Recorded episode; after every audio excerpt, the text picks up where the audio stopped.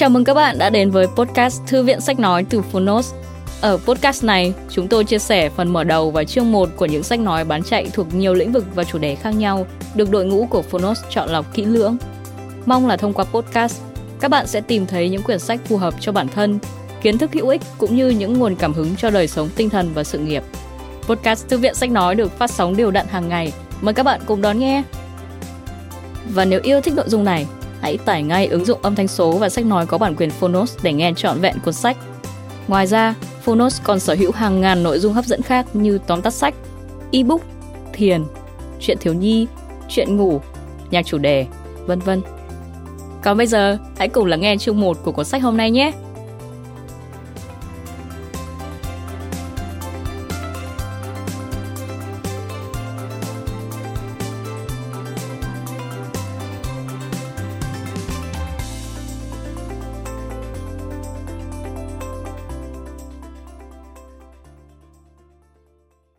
Bạn đang nghe từ Phonos.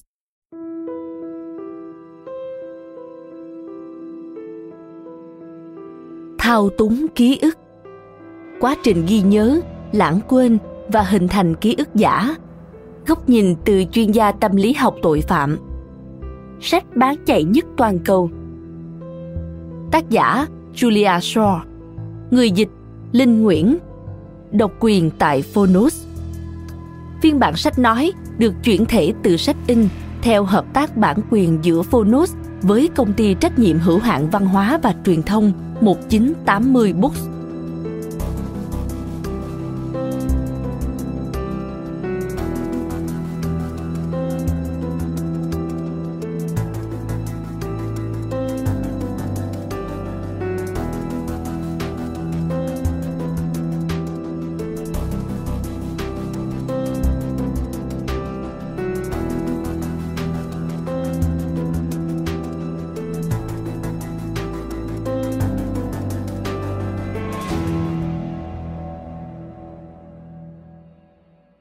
Giới thiệu tác giả Tiến sĩ Julia Shaw là một giảng viên và là nghiên cứu kỳ cựu của trường luật và khoa học xã hội, Đại học London South Bank, đồng thời là một trong số ít chuyên gia trên thế giới thực hiện nghiên cứu về những sai sót trí nhớ phức tạp liên quan đến các sự kiện cảm xúc cá nhân hay còn gọi là những ký ức sống động nhưng hoàn toàn không có thật. Tiến sĩ Shaw xuất bản nhiều bài viết khoa học trên các tạp chí học thuật quốc tế, xây dựng giáo trình, thường xuyên cộng tác với tạp chí khoa học nổi tiếng Scientific American, thỉnh giảng và tham gia thuyết trình tại các hội thảo trên khắp thế giới. Cô cũng giảng dạy các lớp ở bậc đại học và sau đại học, đồng thời đã thắng hai giải thưởng dạy học xuất sắc. Bên cạnh hoạt động giảng dạy và nghiên cứu, cô còn tham gia các hội thảo đào tạo cảnh sát và đào tạo doanh nghiệp nói chung đánh giá chương trình chuyển hướng tội phạm. Một chương trình được thiết kế để cho phép người phạm tội tham gia các hoạt động cộng đồng. Làm việc với cảnh sát anh trong vai trò tư vấn về các trường hợp ngược đãi tình dục và bạo hành. Cô cũng xuất hiện trên tv radio và các tờ báo ở anh cũng như báo quốc tế. Dành tặng ông fred của cháu. Ký ức của chúng ta có tính xây dựng chúng có thể tái tạo.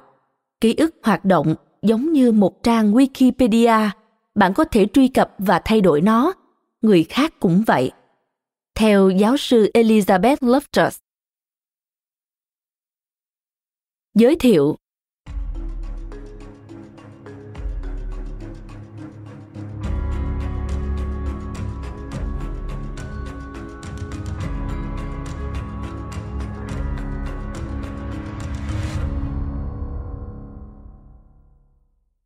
khi những người đoạt giải Nobel lên nhận giải, sẽ xuất hiện một đoạn chia sẻ ngắn cỡ một bài đăng Twitter giải thích về cống hiến của họ. Kể từ khi biết điều đó, tôi đã dành không biết bao nhiêu thời gian xem đi xem lại chúng. Những câu văn dài không quá 140 ký tự, trình bày về ảnh hưởng sâu sắc mà người đoạt giải mang đến cho thế giới. Một trong những đoạn tóm tắt tôi yêu thích nhất là về tác phẩm của Seamus Heaney, nhà thơ đoạt giải Nobel văn học năm 1995. Ông nhận được giải thưởng này vì đã tạo ra những tác phẩm thấm đượm vẻ đẹp trữ tình và chiều sâu đạo đức đề cao những phép lạ ngày thường và quá khứ sống động. Quả là một câu văn ấn tượng. Vẻ đẹp, đạo đức và lịch sử, tất cả tràn đầy cảm giác diệu kỳ và được ghi lại chỉ bằng vài từ ngữ. Mỗi lần đọc, tôi lại bất giác mỉm cười. Tôi viết lại những đoạn tóm tắt này lên tấm bảng trắng nhỏ trên bàn để lấy cảm hứng. Tôi cũng sử dụng chúng trong bài giảng và cố gắng đưa vào bài viết của mình. Đó là minh chứng cho quan điểm. Ngay cả những thành tựu vĩ đại nhất của nhân loại cũng có thể được giải thích bằng ngôn từ giản dị. Quan điểm này đã được thể hiện qua nhiều ví dụ trong lịch sử. Để tạo ra một tác phẩm có ý nghĩa, chúng ta phải giải thích được nó một cách đơn giản. Tôi sống với triết lý hạn chế giải thích dài dòng, mặc dù dĩ nhiên đôi khi triết lý ấy đồng nghĩa với việc lời giải thích đưa ra không được đủ đầy. Nói cách khác khi giải thích khái niệm thông qua phép so sánh kể chuyện hay đơn giản hóa tôi luôn đối diện với nguy cơ làm mất một số sắc thái ý nghĩa của những chủ đề phức tạp. Cả hai đối tượng tôi tiến hành xem xét ở đây gồm trí nhớ và bản dạng đều vô cùng phức tạp và trong phạm vi một cuốn sách tôi chỉ hy vọng có thể chạm tới bề nổi của những nghiên cứu kỳ diệu đang được thực hiện trong vùng giao thoa giữa các lĩnh vực này. Mặc dù không thể hứa hẹn sẽ phát họa toàn bộ bức tranh về mặt khoa học, tôi mong rằng có thể bắt đầu quá trình đặt câu hỏi, quá trình giải quyết những thắc mắc có lẽ đã đeo bám chúng ta kể từ khi bắt đầu sử dụng tới khả năng chiêm nghiệm nội tâm. Giống như nhiều người khác, tôi nhận ra khả năng chiêm nghiệm nội tâm lần đầu tiên khi còn là một đứa trẻ.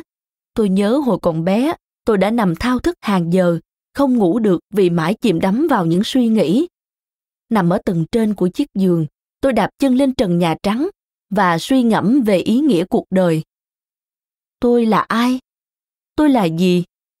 Điều gì là thật? Tôi chẳng hay biết đó là lúc tôi bắt đầu trở thành một nhà tâm lý học. Julia nhỏ tuổi khi ấy không biết rằng có rất nhiều người cũng không thể tìm được câu trả lời giống mình. Mặc dù bây giờ tôi không có chiếc giường tầng nào nữa, nhưng những câu hỏi thì vẫn còn đó. Thay vì thủ thỉ với trần nhà, giờ đây tôi thực hiện các nghiên cứu. Thay vì thảo luận với chú gấu bông phát nhạc về việc tôi là ai, tôi sẽ thảo luận với các nhà khoa học, sinh viên và những người tò mò giống tôi. Vậy thì, chúng ta hãy cùng bước những bước chân đầu tiên trên hành trình khám phá thế giới của ký ức trở về với điểm xuất phát của mọi thứ, trở về với chính mình. Hãy tự hỏi, điều gì khiến bạn trở thành bạn? Bản dạng.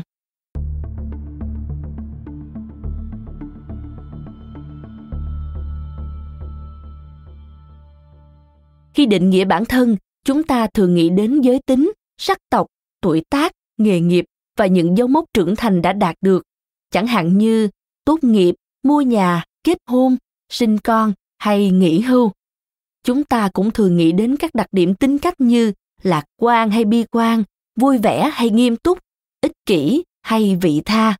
Hơn hết, có lẽ chúng ta sẽ so sánh bản thân với người khác, trực tiếp dõi theo bạn bè facebook hay các kết nối trên linkedin đang sống ra sao, đối chiếu xem liệu chúng ta có bắt kịp họ không. Thế nhưng dù tất cả những miêu tả trên có thể là cách định nghĩa tương đối phù hợp về con người bạn, gốc rễ thực sự của bản dạng lại nằm ở ký ức riêng của mỗi người.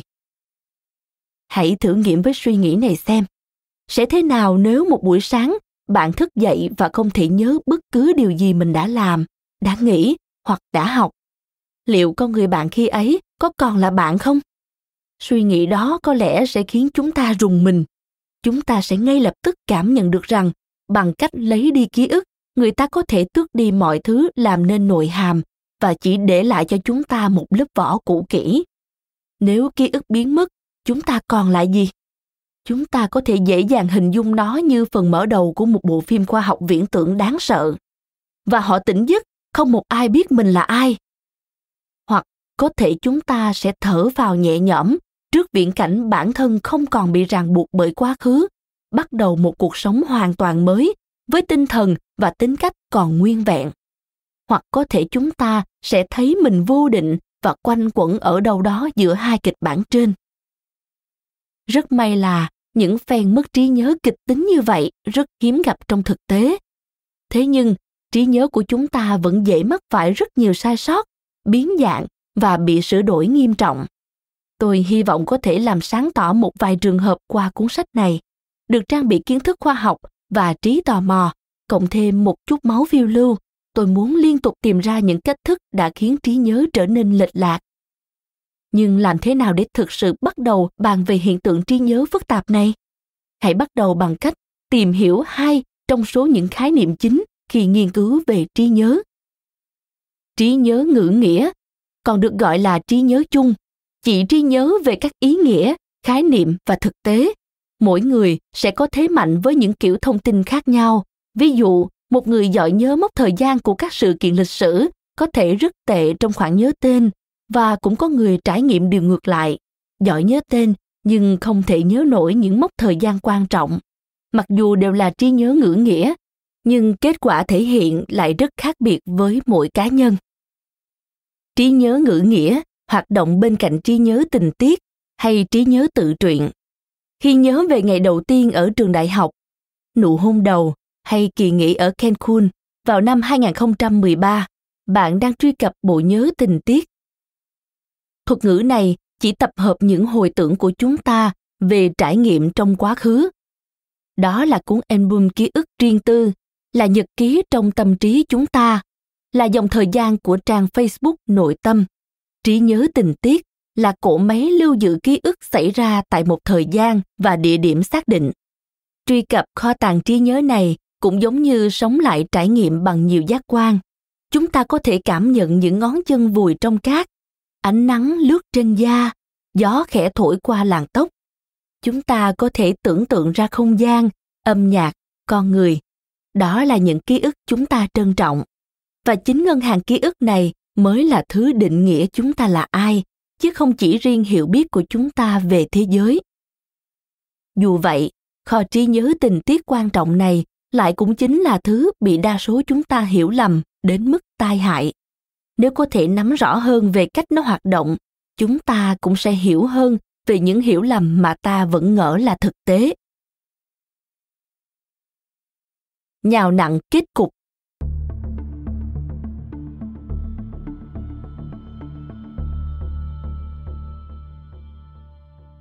Một khi bắt đầu đặt ra nghi vấn về trí nhớ của mình và những người khác, chúng ta sẽ không còn quá bất ngờ khi nhận ra mình thường bất đồng với bạn bè, gia đình, về tiểu tiết của những sự kiện quan trọng trong quá khứ. Bản thân những ký ức quý giá thời thơ ấu cũng đã qua nhiều lần nhào nặng như một cục đất sét. Và các sai sót trí nhớ không chỉ xảy ra ở những đối tượng chúng ta cho là dễ bị tổn thương. Người mắc chứng alzheimer tổn thương não bộ hay bất cứ tổn thương đáng kể nào khác. Ngược lại, có thể coi sai sót trí nhớ là hiện tượng bình thường, không phải điều đặc biệt. Tương tự, ký ức giả, những hồi tưởng mang lại cảm giác như ký ức nhưng lại không dựa trên bất kỳ sự kiện thực tế nào, cũng không phải là hiếm. Và kết cục của những ký ức giả có thể vô cùng chân thực.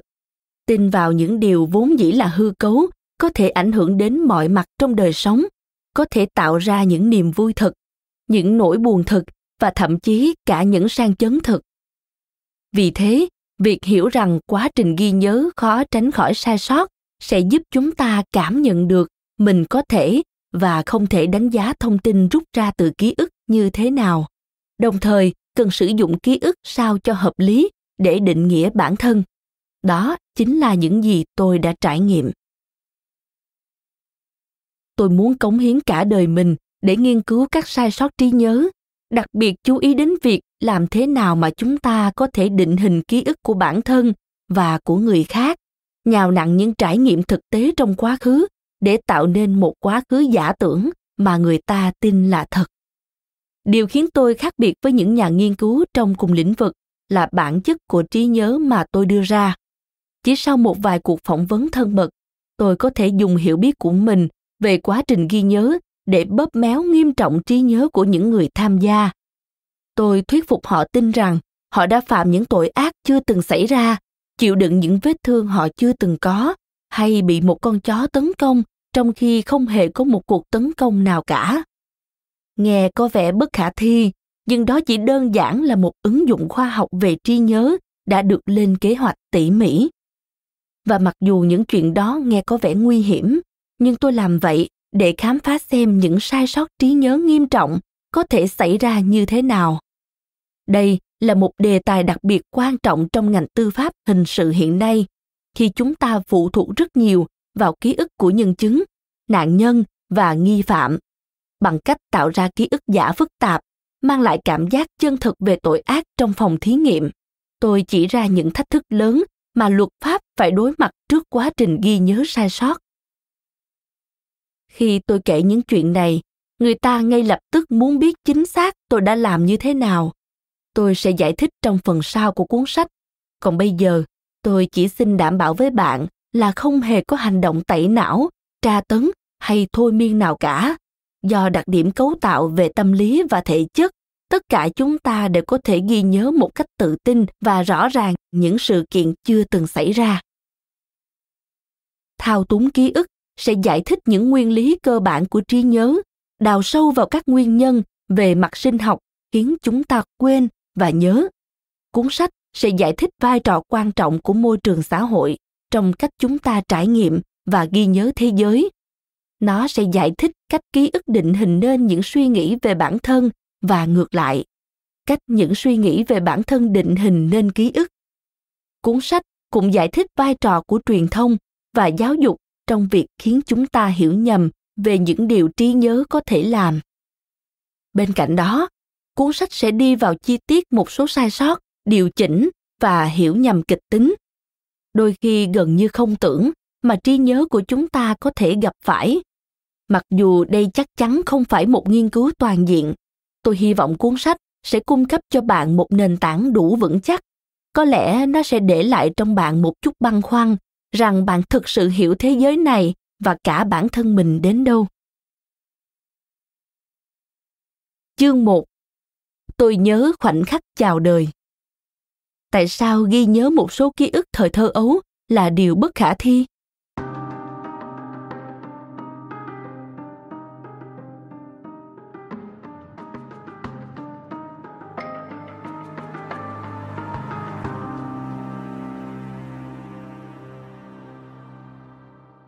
Tôi nhớ khoảnh khắc chào đời, 62 triệu lượt tìm kiếm trên Google.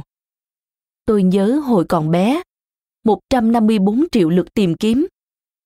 Tôi nhớ lúc ở trong bụng mẹ, 9 triệu lượt tìm kiếm. Con người vô cùng hứng thú với ký ức tuổi thơ và thậm chí là cả giai đoạn trước đó. Chúng ta đều muốn biết những ký ức sớm nhất của mình và hiểu được tác động của ký ức đó lên bản thân chúng ta còn muốn biết mình có thể ghi nhớ những gì suốt thời thơ ấu nữa. Một số người, chẳng hạn như ruth, người tham gia trả lời khảo sát trực tuyến của guardian về đề tài này đã rất hào hứng chia sẻ những hồi ức sớm nhất. Tôi đang ở một nơi tối, ấm áp, và tôi cảm thấy rất an toàn. Tôi có thể nghe thấy tiếng tim đập nhịp nhàng của mẹ, và âm thanh đó làm tôi dễ chịu. Đột nhiên, một chuyện gì đó đáng sợ xảy ra và tôi đã rất sợ. Tôi chắc chắn mình đã nghe thấy tiếng hét của mẹ. Rồi tiếng nhịp nhàng quay trở lại. Tôi đoán mọi thứ đã ổn. Nhưng điều tồi tệ kia lại đến và lần này tôi biết nó sẽ còn lặp lại. Tôi hoảng sợ, cơ thể tôi bị kéo và ép đau điếng. Mẹ đang gào thét và tôi nghĩ rằng một điều khủng khiếp đang xảy ra. Và rồi tôi ra ngoài, bác sĩ nói gì đó với tôi, nghe thật thân thiện và ấm áp. Tôi không biết những từ đó, nhưng tôi hiểu ông ấy muốn nhắn nhủ điều gì. Nếu mẹ còn sống, tôi sẽ hỏi mẹ xem có phải khi đó trước mắt chúng tôi là một cửa sổ lớn đang mở và đón lấy ánh mặt trời rạng rỡ bên ngoài không? Và có phải vị bác sĩ kia để ria đen, dáng người thấp và béo không? Ruth chỉ là một trong số những người khẳng định họ có thể nhớ khoảnh khắc chào đời. Người ta cũng thường nói họ có thể nhớ những chuyện từ khi còn rất bé. Họ nhớ như in căn phòng và giường củi của mình trông như thế nào, hoặc nhớ được những sự kiện cụ thể. Trong suốt sự nghiệp của mình, tôi đã nghe về nhiều trường hợp như vậy. Tôi nhớ tất cả những chiếc máy bay nhỏ xíu treo trên củi của mình. Tôi nhớ tôi bị kẹt trong củi và hoảng sợ vì bị mắc vào chốt cài. Tôi nhớ món đồ chơi yêu thích của tôi là một chú gấu màu xanh có thể phát nhạc. Tôi sẽ kéo dây cót và tiếng nhạc giúp tôi chìm vào giấc ngủ. Và làm sao tôi biết được điều đó? Nếu không phải nhờ trí nhớ, thì con gấu đã bị bỏ đi hồi tôi 2 tuổi. Làm sao những người đó có thể nhớ được bất cứ điều gì ở độ tuổi như vậy? Chà, họ không thể. Ký ức đầu tiên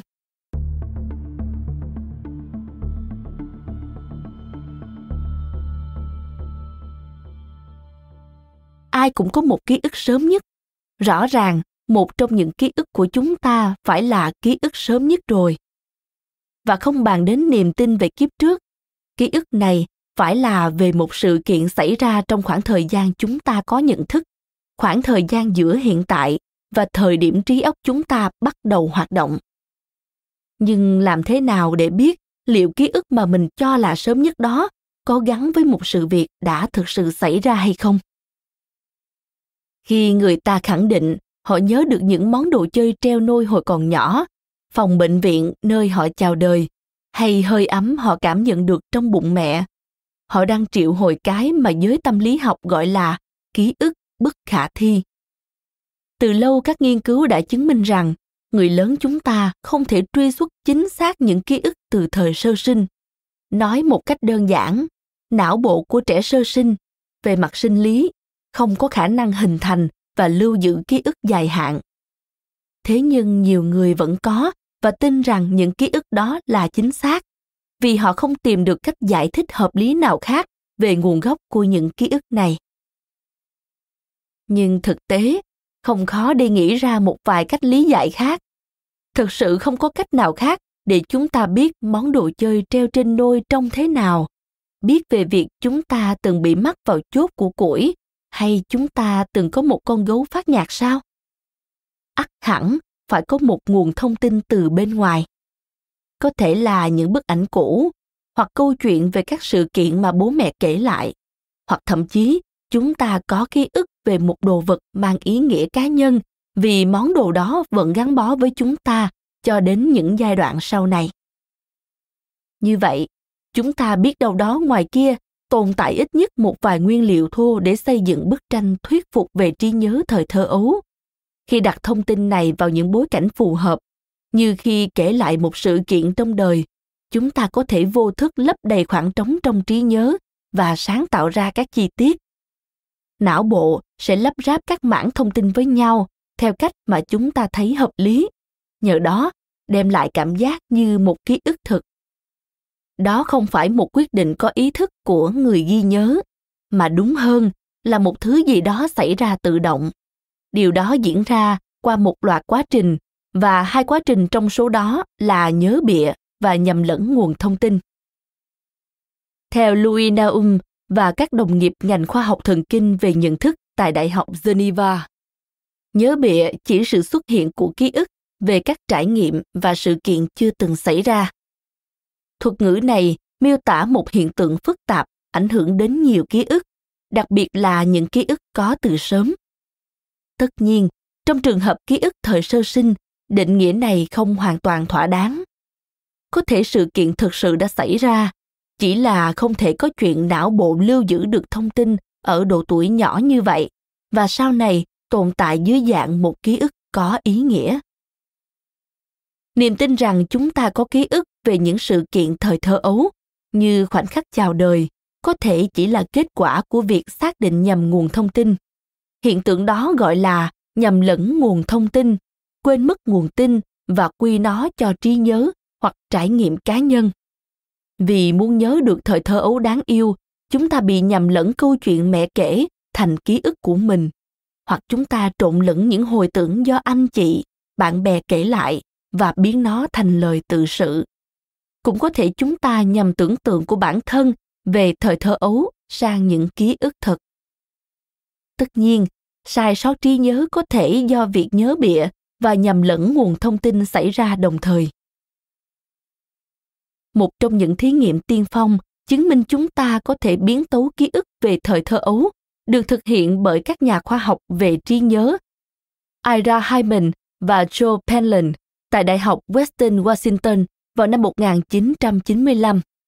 Các nhà nghiên cứu nói với 65 người lớn rằng họ đang tham gia một thí nghiệm để kiểm tra xem họ có thể nhớ những trải nghiệm thời sơ sinh rõ đến mức nào. Họ sẽ được hỏi về một số sự kiện đã trải qua trước khi lên 6 tuổi và chi tiết về các sự kiện này được bố mẹ họ cung cấp qua bản câu hỏi. Cuối cùng, họ được nhắn nhủ rằng điều quan trọng nhất là mức độ chính xác của những hồi tưởng.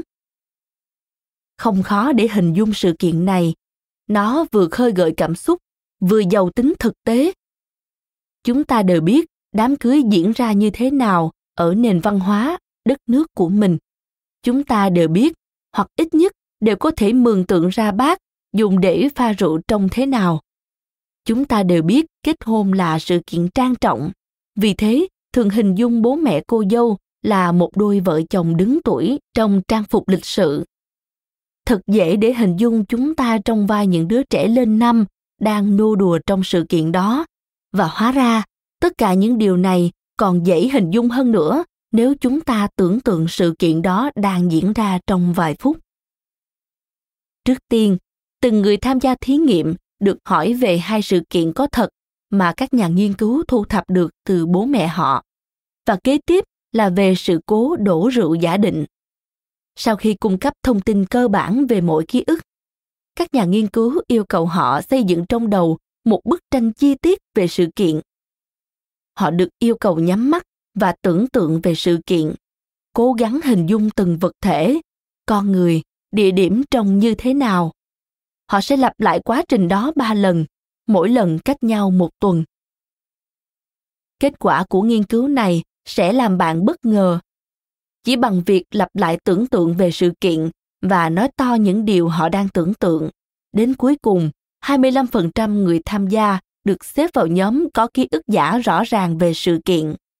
12,5% có thể diễn giải tỉ mỉ những thông tin người thí nghiệm cung cấp, nhưng khẳng định họ không nhớ được việc mình đã thực sự làm đổ rượu và vì thế được xếp vào nhóm người ghi nhớ một phần. Điều đó có nghĩa là nhiều người cho rằng sự kiện thực sự đã xảy ra chỉ sau ba bài tập tưởng tượng ngắn ngủi và cho rằng họ có thể nhớ chính xác nó đã xảy ra như thế nào. Thí nghiệm chứng tỏ chúng ta có thể nhầm lẫn về nguồn gốc của những ký ức thời thơ ấu, cho rằng điều gì đó do chúng ta tưởng tượng đã thực sự xảy ra, tiếp nhận thông tin người khác gợi ra và biến nó thành một phần quá khứ của chính mình đó là một dạng nhớ bịa cực đoan mà người khác có thể gây ra thông qua việc kích hoạt trí tưởng tượng của bạn. Siêu ngắn hạn.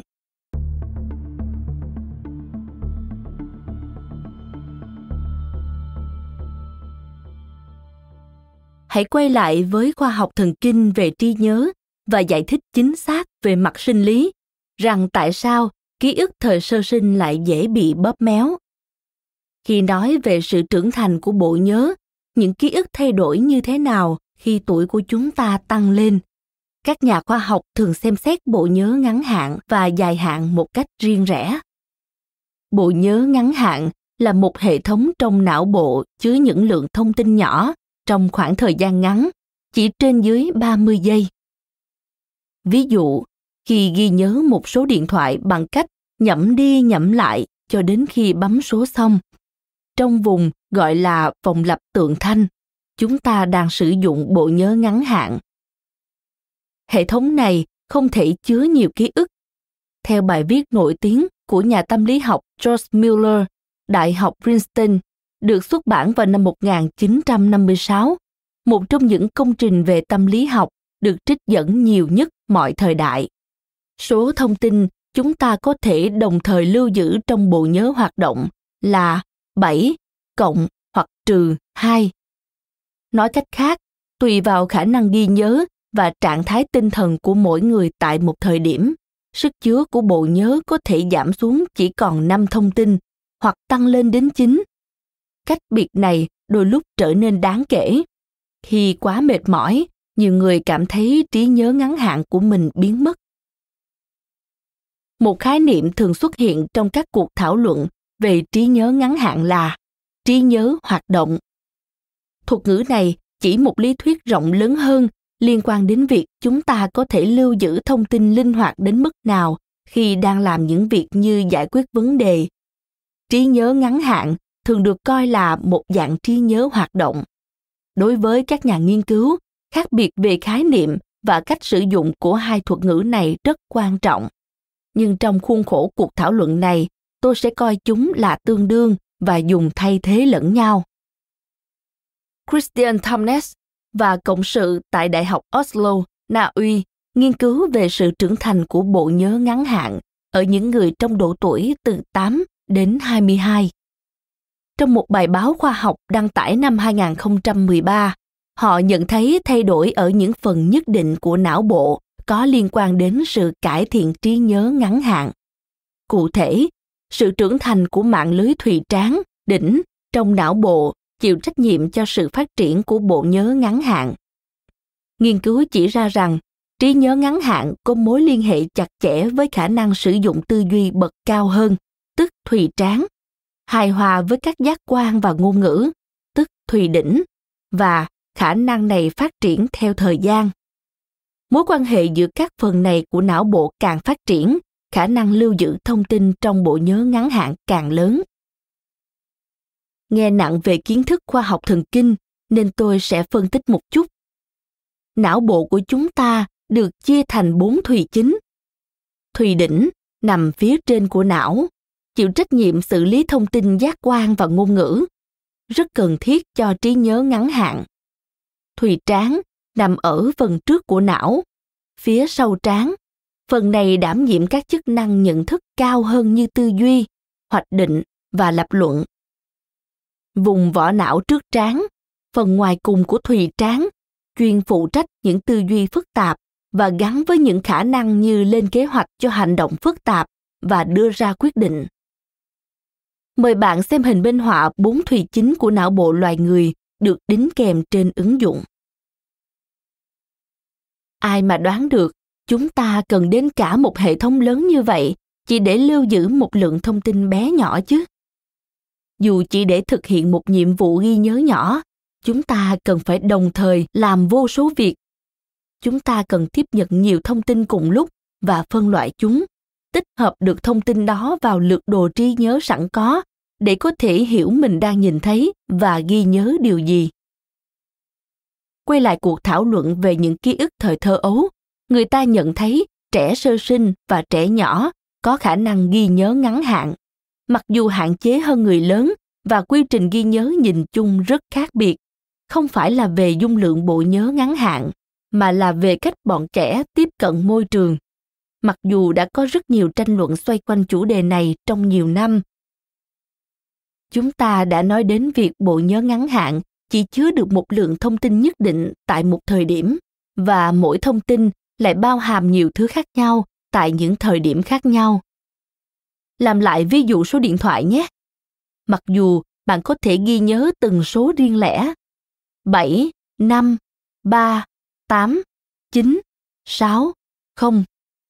Nhưng sẽ dễ hơn nếu chia thành các nhóm 75, 38, 96, 0. Như vậy, bạn đã giảm số lượng thông tin cần nhớ từ 7 xuống còn 4 việc lưu giữ thông tin trong bộ nhớ ngắn hạn trở nên dễ dàng hơn nhiều thuật ngữ phân đoạn để ghép nhóm thông tin với nhau khi thực hiện một bài tập ghi nhớ được đưa ra bởi nhà tâm lý học George Mueller, người đã mang đến cho chúng ta khái niệm về con số 7 kỳ diệu. Thuật ngữ phân đoạn chỉ khả năng áp dụng các quá trình nhận thức bậc cao hơn, nói lên tầm quan trọng của vùng vỏ não trước trán vào một đối tượng thông tin trong môi trường của mình. Bằng cách vận dụng khả năng kết nối, não bộ của chúng ta có thể chủ động hoặc bị động sắp xếp thông tin thành các mẫu tin. Càng gộp nhóm ý tưởng và khái niệm thành các phân đoạn, trí nhớ ngắn hạn của chúng ta càng trở nên lợi hại. Đây là một trong những khả năng được tích lũy theo thời gian. Càng có nhiều kinh nghiệm tương tác và diễn giải thế giới xung quanh chúng ta càng giỏi phân đoạn thông tin điều đó có nghĩa là khi trưởng thành chúng ta lưu giữ thông tin trong bộ nhớ làm việc tốt hơn so với thời thơ ấu và điều ta làm ở thời thơ ấu thì tốt hơn so với giai đoạn sơ sinh. Vì trong những năm tháng đầu đời, chúng ta khó có thể xử lý kích thích đồng thời, chứ chưa nói đến việc hợp nhất chúng thành những ký ức lâu bền hơn để hồi tưởng lại khi lớn lên. Còn trí nhớ dài hạn thì sao?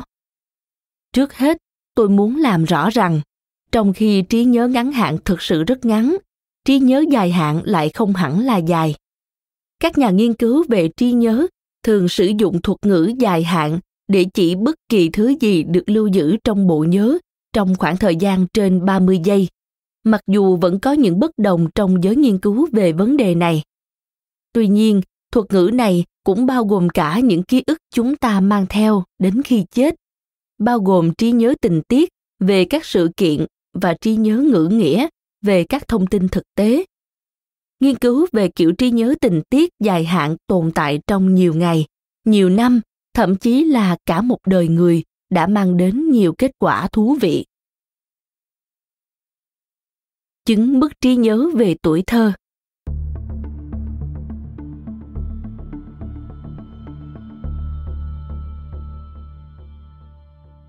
ký ức về thời thơ ấu là một trong những đề tài được nghiên cứu nhiều nhất trong lĩnh vực khoa học trí nhớ. Nhìn chung, các nhà nghiên cứu đồng tình rằng độ tuổi mà chúng ta có thể bắt đầu hình thành những ký ức kéo dài đến khi trưởng thành là 3 tuổi rưỡi. Dù cho một số nhà khoa học khác như Ji Wang, Đại học Cornell, tranh luận con số này sẽ thay đổi với mỗi người và có thể là bất cứ độ tuổi nào trong khoảng từ 2 đến 5. Tại sao? Vì ngoài việc những cấu trúc não bộ quan trọng chưa phát triển toàn diện, thì trước 3 tuổi, mọi thứ đều thật mới mẻ, thú vị và lạ lẫm. Chúng ta không biết điều gì là quan trọng, chúng ta còn chưa có khả năng tổ chức và ngôn ngữ để hiểu được thế giới, huống chi là những nền tảng nhận thức cần thiết để xử lý thông tin. Vì không thể hiểu và phân biệt đúng trẻ nhỏ và trẻ sơ sinh không có bất kỳ cơ sở nào để biết chúng nên cố nhớ những gì và quên những gì. Tôi không nói là trẻ nhỏ không có ký ức. Chúng có, nhưng thường không phải những ký ức có thể tồn tại đến khi trưởng thành. Từ thời sơ sinh, chúng ta đã có thể ghi nhớ những hình dạng cơ bản và sự kết hợp màu sắc trong tận một ngày. Những ký ức này thậm chí còn bị ảnh hưởng bởi cảm xúc gắn liền với các hình dạng. Trong một nghiên cứu năm 2014, Russ Blum và cộng sự tại Utah cho nhóm trẻ 5 tháng tuổi xem các dạng hình khối, vuông, chữ nhật, tròn, cùng lúc với các khuôn mặt mang biểu cảm tươi cười, trung lập hoặc tức giận. Hiểu đơn giản là họ kết hợp hình tròn với hạnh phúc hay hình vuông với trung lập họ tiến hành kiểm tra ngay sau đó và nhận thấy bọn trẻ nhớ giỏi nhất là những hình dạng hạnh phúc. Tuy nhiên, sang ngày hôm sau, chúng lại nhớ nhất là các hình dạng được kết hợp với biểu cảm trung lập. Vậy làm thế nào để kiểm tra trí nhớ của trẻ? Chúng ta đo lường thời gian bọn trẻ nhìn vào vật. Trẻ con thường có hứng thú với những thứ mới mẻ, đồng nghĩa với việc nếu đã ghi nhớ một vật thể chúng sẽ dành ít thời gian hơn để nhìn vật thể đó. Kết quả của nghiên cứu này cho thấy trẻ nhỏ không những có khả năng ghi nhớ, được coi là dài hạn trong ít nhất một ngày, mà não bộ của chúng còn có thể xử lý và lưu giữ thông tin về cảm xúc gắn liền với một trải nghiệm. Từ chỗ nhớ được thông tin trong một ngày ở giai đoạn sơ sinh, khả năng ghi nhớ sẽ tăng lên nhanh chóng. Những đứa trẻ 2 tuổi có thể nhớ một vài sự kiện đã trải qua trong khoảng thời gian lên đến một năm. Đó là lý do tại sao đứa cháu 2 tuổi của tôi nhớ tôi là ai nếu khoảng cách giữa các lần ghé thăm tương đối ngắn, nhưng lại khó có thể nhớ được nếu không gặp tôi trong vòng một năm. Điều đó cũng lý giải kịch bản mà chúng ta đều từng gặp phải. Con có nhớ gì Julia không? Không. Dì đã tặng con món đồ chơi đó khi con còn bé xíu đấy. Một ánh mắt ái ngại hướng về phía tôi. May mắn thay, khả năng ghi nhớ dài hạn phát triển nhanh chóng khi chúng ta lớn lên cả về thời gian tồn tại và mức độ phức tạp của ký ức vì chúng ta ngày càng hiểu rõ về thế giới xung quanh hoạt động ra sao và điều gì là quan trọng nền tảng cơ bản của trí nhớ tự truyện dài hạn được thiết lập trong những năm đầu đời nhưng thực chất những cấu trúc quan trọng nhất liên quan đến trí nhớ vẫn tiếp tục phát triển đến khi trưởng thành. Phát hiện này góp phần làm nên khái niệm thời thiếu niên mở rộng, giai đoạn kéo dài đến năm 25 tuổi, vì não bộ sẽ tiếp tục trưởng thành ít nhất là cho đến độ tuổi này. Chúng ta sẽ hiểu rõ sự tồn tại và tính tất yếu của chứng mất trí nhớ về tuổi thơ khi nhận ra não bộ của trẻ em chưa hoàn thiện, vẫn chưa sẵn sàng cho những ký ức to lớn. Não bộ của trẻ em.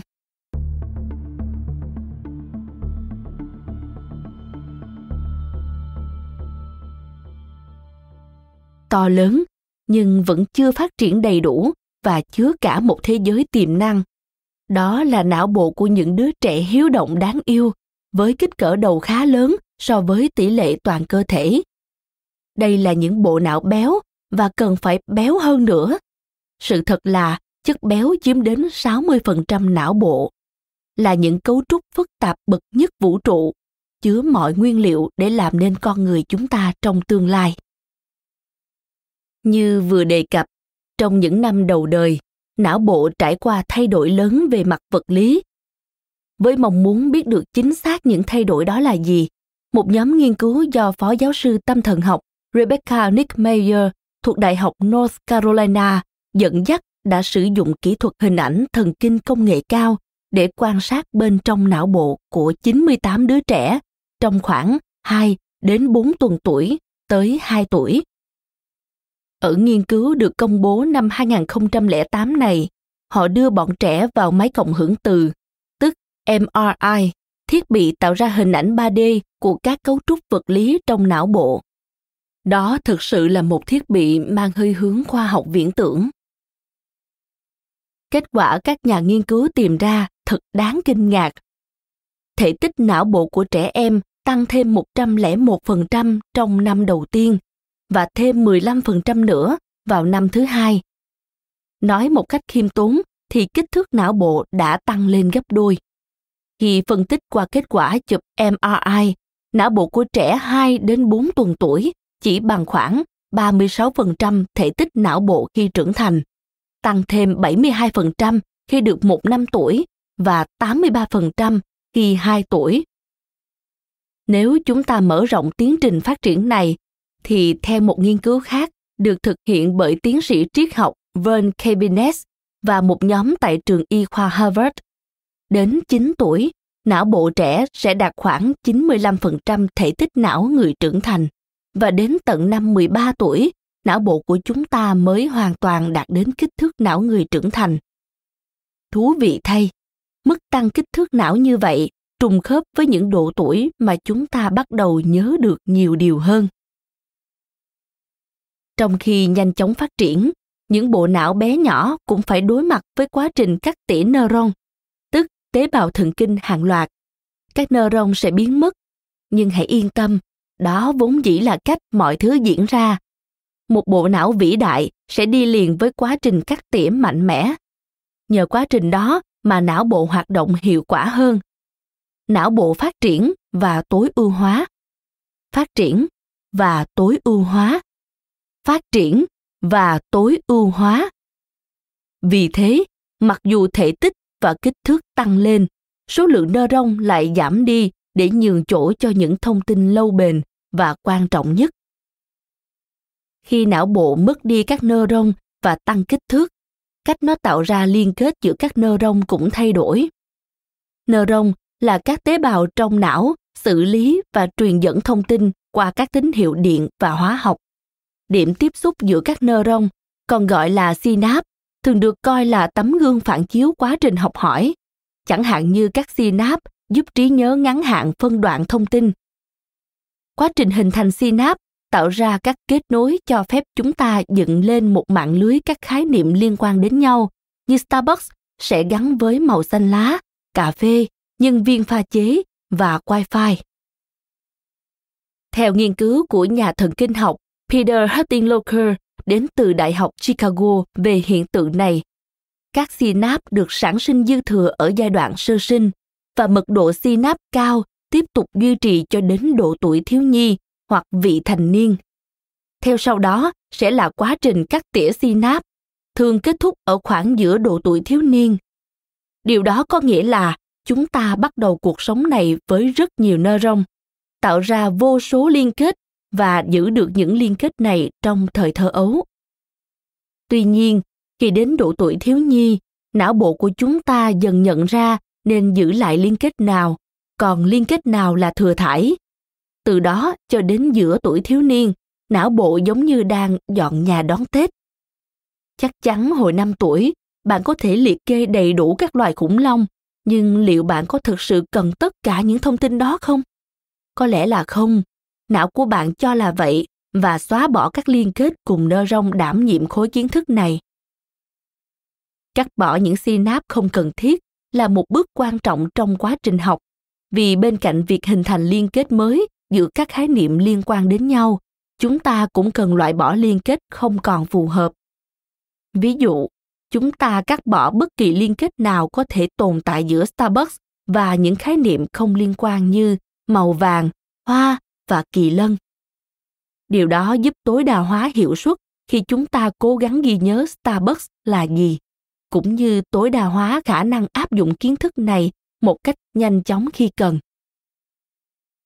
Trong quá trình trưởng thành, về cơ bản, chúng ta đi từ một bộ não lộn xộn đến một bộ não tinh tế, được tối ưu hóa cho một môi trường nhất định, dựa trên quá trình học hỏi, đặc điểm sinh học và hoàn cảnh của từng cá nhân.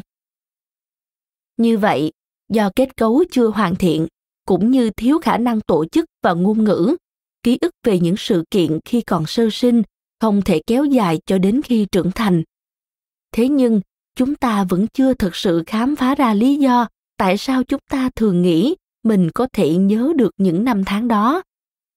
Ta có thể giả định rằng, vì khả năng của não bộ chưa phát triển hoàn thiện, nên chúng ta có thể quên những việc từng xảy ra. Nhưng làm thế nào chúng ta lại nhớ được những việc chưa từng xảy ra? Tại sao trong ví dụ ở đầu chương này, ruth lại khẳng định chắc nịch rằng cô ấy có thể nhớ khoảnh khắc lúc cô được sinh ra.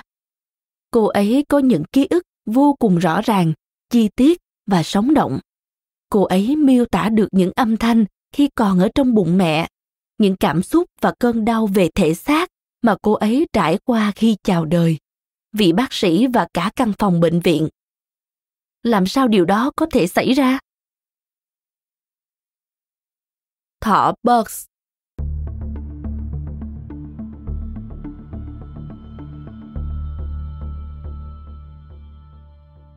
để giải thích điều này hãy cùng quay lại với một loạt nghiên cứu rất thông minh với đồ chơi treo nôi.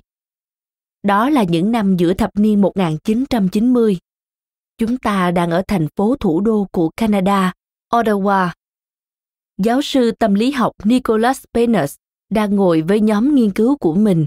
Họ quyết định bắt tay vào việc chứng minh ta có thể tạo ra ký ức thuở nhỏ về những sự việc không chỉ là khó xảy ra, mà là không thể xảy ra sau một vài cuộc thảo luận họ nộp bản quy tắc đạo đức cho một nghiên cứu sẽ làm rung chuyển nền móng của những kiến thức khoa học về trí nhớ và chứng minh rằng tạo ra ký ức giả về các sự kiện thời thơ ấu ở hầu hết mọi người là một việc dễ dàng.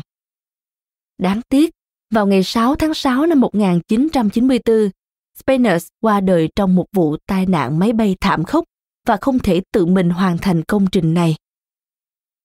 Tuy nhiên, các cộng sự của ông là Cheryl và Melissa Burgess đã tiếp tục nghiên cứu và công bố kết quả vào năm 1999.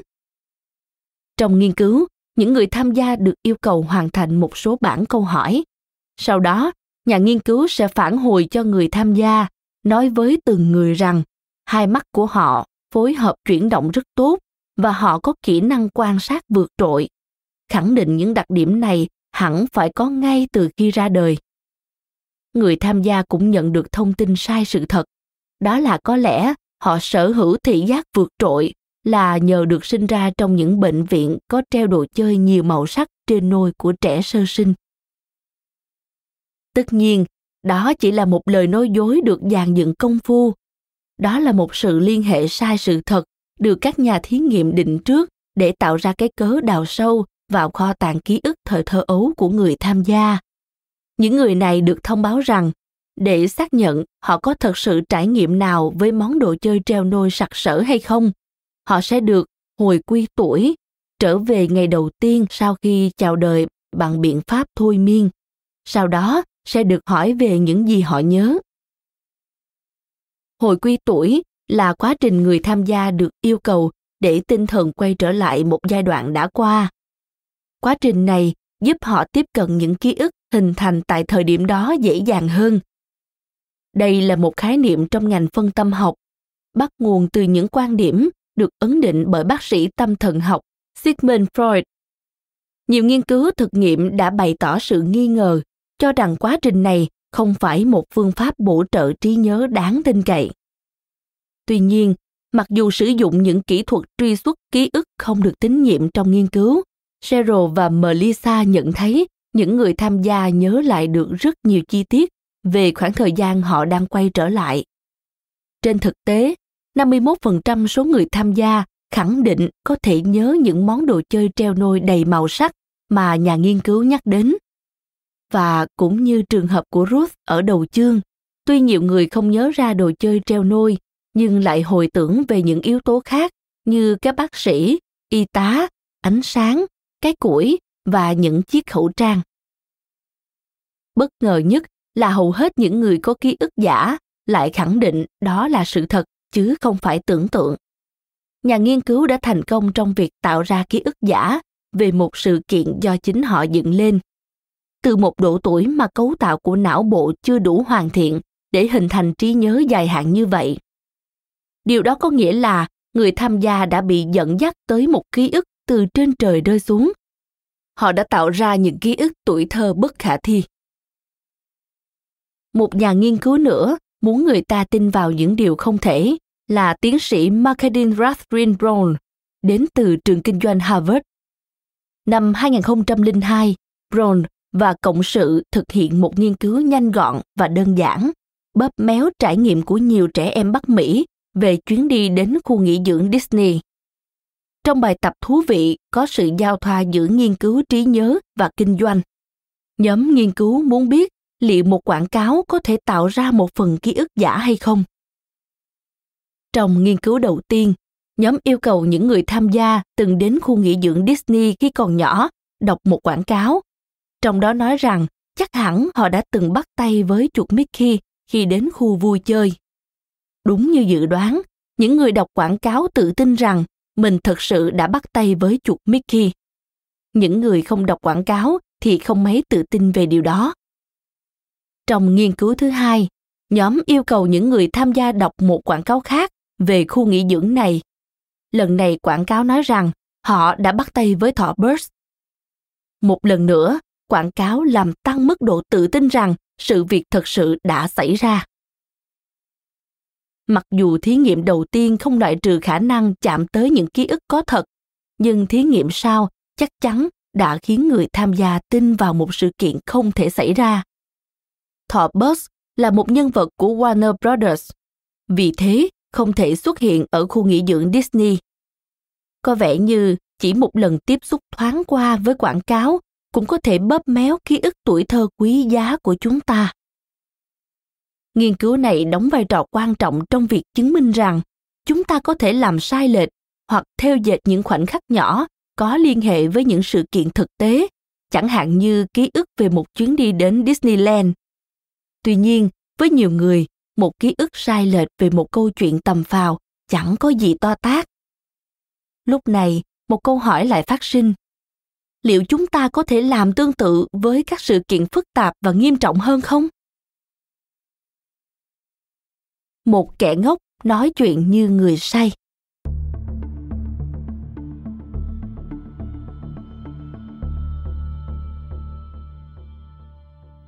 chúng ta đã bắt đầu thấy trí nhớ có thể sai lệch và không đáng tin tuy nhiên, những bằng chứng dựa trên quan sát cá nhân cho thấy đôi khi chúng ta nhận ra rất rõ trí nhớ của mình không thể là sự thật khi tạo ra bộ sưu tập ký ức giả, nghệ sĩ đồng thời là hội viên quỹ Welcome. ar Hopwood đã kêu gọi công chúng gửi về một ký ức giả hoặc không đáng tin dưới hình thức ẩn danh. Nói thêm, quỹ Welcome là một quỹ từ thiện tập trung vào nghiên cứu y tế, có trụ sở tại London, Vương quốc Anh. Nó được thành lập vào năm 1936 với những di sản từ ông trùm dược phẩm Henry Wellcome để tài trợ cho nghiên cứu cải thiện sức khỏe con người và động vật. Quay lại nội dung chính. Sau đây là một ví dụ về ký ức giả được ghi lại trong bộ sưu tập. Tôi sinh năm 1979 ở Australia. Năm 1980, chúng tôi chuyển về thành phố Coventry, West Midlands của Anh và tôi lớn lên ở đó. Tôi còn nhớ mình ngồi trong xe đẩy bên cạnh công trường xây dựng nhà thờ chính tòa Coventry mới. Khi ấy vẫn đang gian dở, dàn giáo ngổn ngang khắp nơi. Mẹ tôi cũng ở đó, mặc chiếc váy dài màu xanh lá.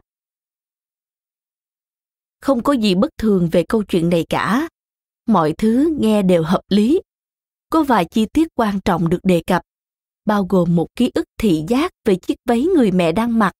Đó cũng là một câu chuyện hết sức bình thường đến mức người ta có thể cảm giác chẳng ai đi bịa hay tưởng tượng ra câu chuyện đó làm gì. Tuy nhiên, hình ảnh bình thường ấy hoàn toàn sụp đổ khi người kể chuyện tiếp tục. Nhà thờ mới được xây dựng năm 1951 và hoàn thành năm 1962, 17 năm trước khi tôi chào đời.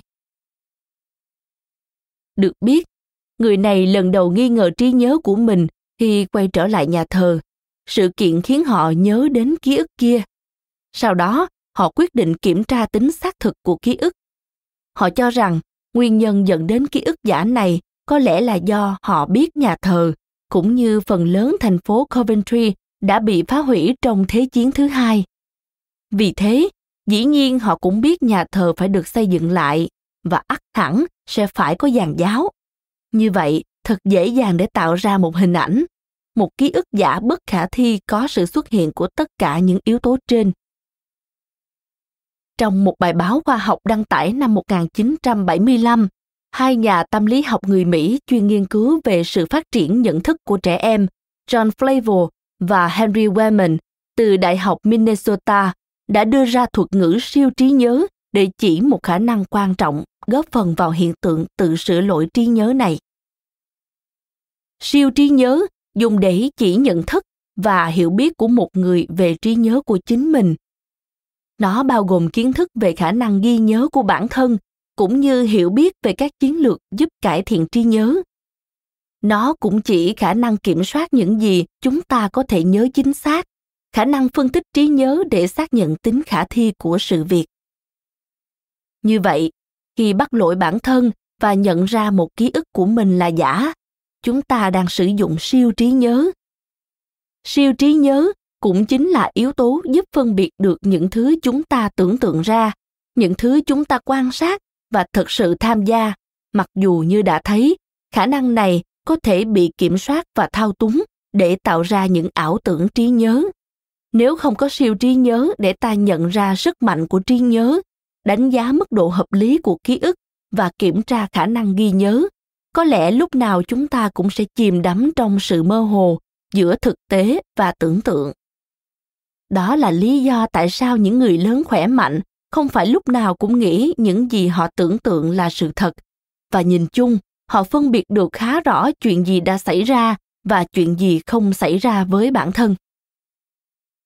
Nếu đang băn khoăn liệu một thứ tồn tại từ trước khi chúng ta chào đời có được gọi là ký ức hay không bạn cần nói chuyện với những người tin vào sức mạnh siêu nhiên hoặc tiền kiếp.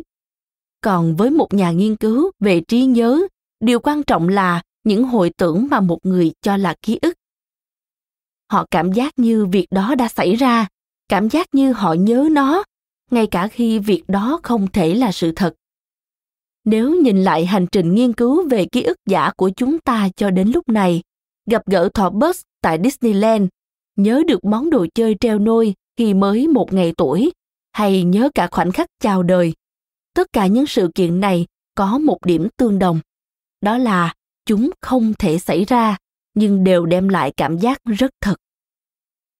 Tuy nhiên siêu trí nhớ không phải là một khả năng hoàn hảo không tì vết, và trong quá trình cố gắng hợp lý hóa những ký ức giả, chúng ta có thể đẩy câu chuyện đi xa hơn và tìm ra những cái cớ để ép cho mọi thứ hợp lý chẳng hạn như trong một ví dụ khác được lấy ra từ bộ sưu tập ký ức giả sau đây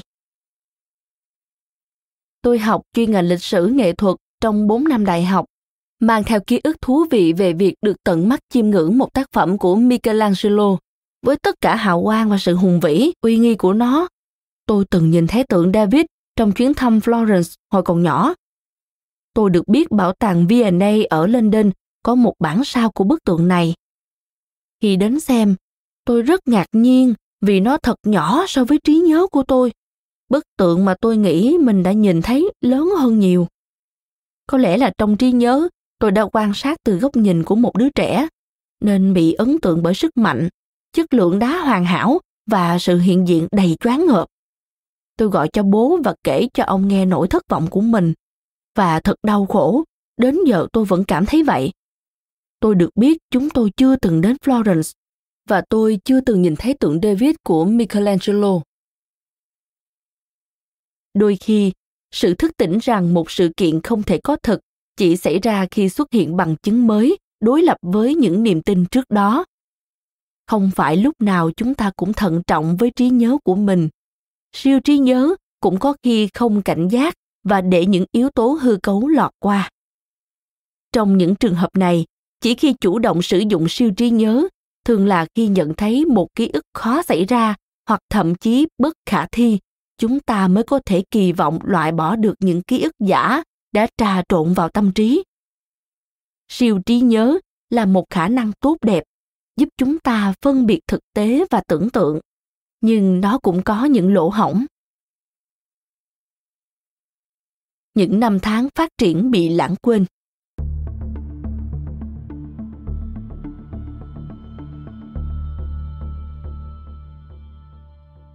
Trước khi khép lại nội dung về ký ức thời thơ ấu, tôi muốn làm rõ một điều. Nghiên cứu này hoàn toàn không có ý nói những sự kiện thời thơ ấu là không quan trọng chỉ vì chúng ta không thể nhớ chúng. Tất nhiên, những năm tháng đầu đời rất quan trọng với quá trình phát triển não bộ, tính cách và nhận thức nói chung. Theo một bài phê bình năm 2012 của tiến sĩ y khoa Jack Sankoff và các cộng sự bàn về hệ quả dài hạn của những nghịch cảnh thời thơ ấu, thì việc phải đối mặt với khó khăn, ngay cả trước độ tuổi mà chúng ta có thể hình thành ký ức tồn tại đến khi trưởng thành, cũng để lại những tác động lâu dài. Theo họ, những trải nghiệm khi còn nhỏ và ảnh hưởng của môi trường có thể để lại những dấu vết vĩnh viễn trong khuynh hướng di truyền, ảnh hưởng đến cấu trúc não bộ đang phát triển và tình trạng sức khỏe về lâu dài. Thật thú vị và cũng lạ lùng nữa khi những năm tháng chúng ta phát triển nhanh nhất lại đồng thời là những năm tháng chúng ta nhớ được ít nhất Cảm ơn các bạn vì đã lắng nghe podcast Thư viện Sách Nói. Podcast này được sản xuất bởi Phonos, ứng dụng âm thanh số và sách nói có bản quyền dành cho người Việt. Hẹn gặp lại các bạn ở những tập tiếp theo.